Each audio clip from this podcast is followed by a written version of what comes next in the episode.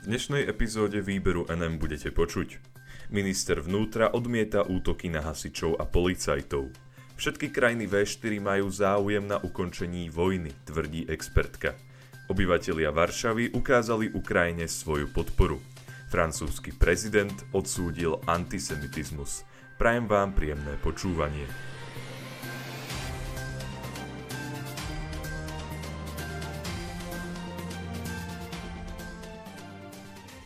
Minister vnútra odmieta útoky na hasičov a policajtov. Minister vnútra Roman Mikulec odsudzuje útoky na hasičov, policajtov a príslušníkov iných zložiek, ktorí sa podľa neho rozhodli pre poslanie pomáhať iným.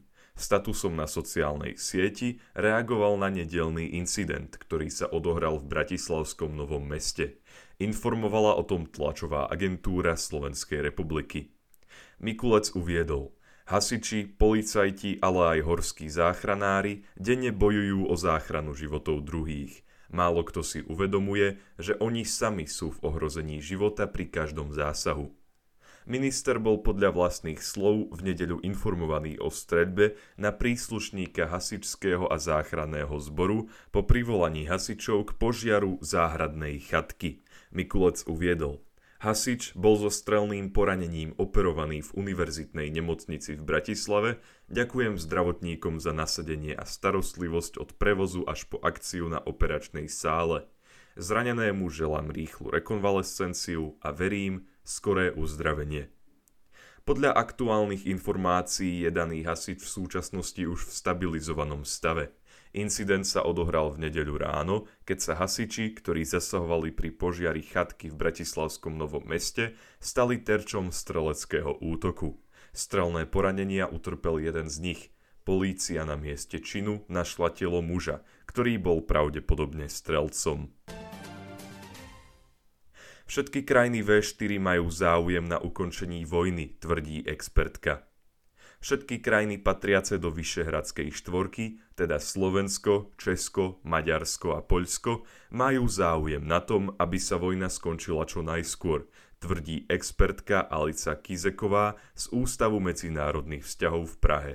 Medzi krajinami panujú nezhody ohľadom rozsahu a načasovania sankcií na dovoz ruského plynu a ropy, respektíve o priamých dodávkach vojenského materiálu Kievu, no to ich v základnej otázke ich záujmov nerozdeľuje, povedala v rozhovore pre tlačovú agentúru Slovenskej republiky. Slovenská odborníčka uviedla, regionálna spolupráca bude pokračovať, avšak už dnes sa Česká republika aj Slovensko v niektorých otázkach viac upriamujú na ďalších regionálnych partnerov, ako sú Nemecko alebo Rakúsko. Do budúcna by nemali rozdiely brániť spolupráci v oblasti humanitárnej pomoci alebo zlepšeniu infraštruktúry. Možnosti vzájomnej spolupráce týchto krajín sa podľa expertky objavujú v oblastiach ochrany klímy a biodiverzity a v oblasti výskumu, vzdelávania a inovácií. Expertka si o budúcom fungovaní Vyšehradskej štvorky myslí toto. O investície sa súťaží a to je prirodzené, ale aby bol čo najlepší celoregionálny dopad, tak by sa mali práve štáty V4 dohodnúť s externými investormi, ako je Nemecko, spolupracovať na spoločných projektoch, z ktorých by mali prospech všetky zúčastnené štáty.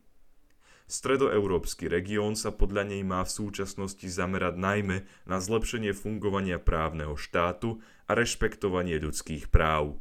Uviedla – V4 by mala lepšie postavenie v rámci Európskej únie, keby práve tieto oblasti zaznamenali pokrok. 1. júla Slovensko od Maďarska prebralo v poradí už 6. predsedníctvo vo Vyšehradskej štvorke. To bude zastávať až do 30. júna 2023 a prioritami jeho predsedníctva sú štyri oblasti. Prepojenia, ekonomika, udržateľnosť a ľudia. Obyvatelia Varšavy ukázali Ukrajine svoju podporu. Množstvo obyvateľov Varšavy sa minulý víkend zúčastnilo protestu pred ruským veľvyslanectvom. Cieľom zhromaždenia, ktorého sa zúčastnilo takmer 2000 ľudí, bolo vyjadriť nespokojnosť s ruskou inváziou na Ukrajine a dosiahnuť to, aby bolo Rusko vyhlásené za teroristický štát.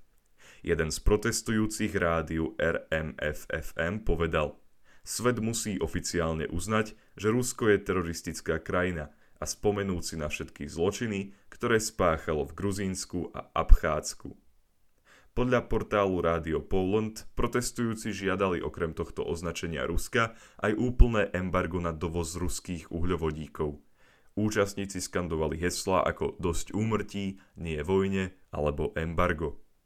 Na oficiálnej webovej stránke podujatia sa uvádzalo S každým dňom ruskej agresie proti Ukrajine sa Rusko dopúšťa čoraz hrozivejších teroristických činov proti Ukrajine a Ukrajincom bombardovanie obchodného centra v Kremienčuku, raketové útoky na budovy a civilné zariadenia v Kieve, Mikolajive, Dneperi, Čerkasy, Očakove, ostreľovanie.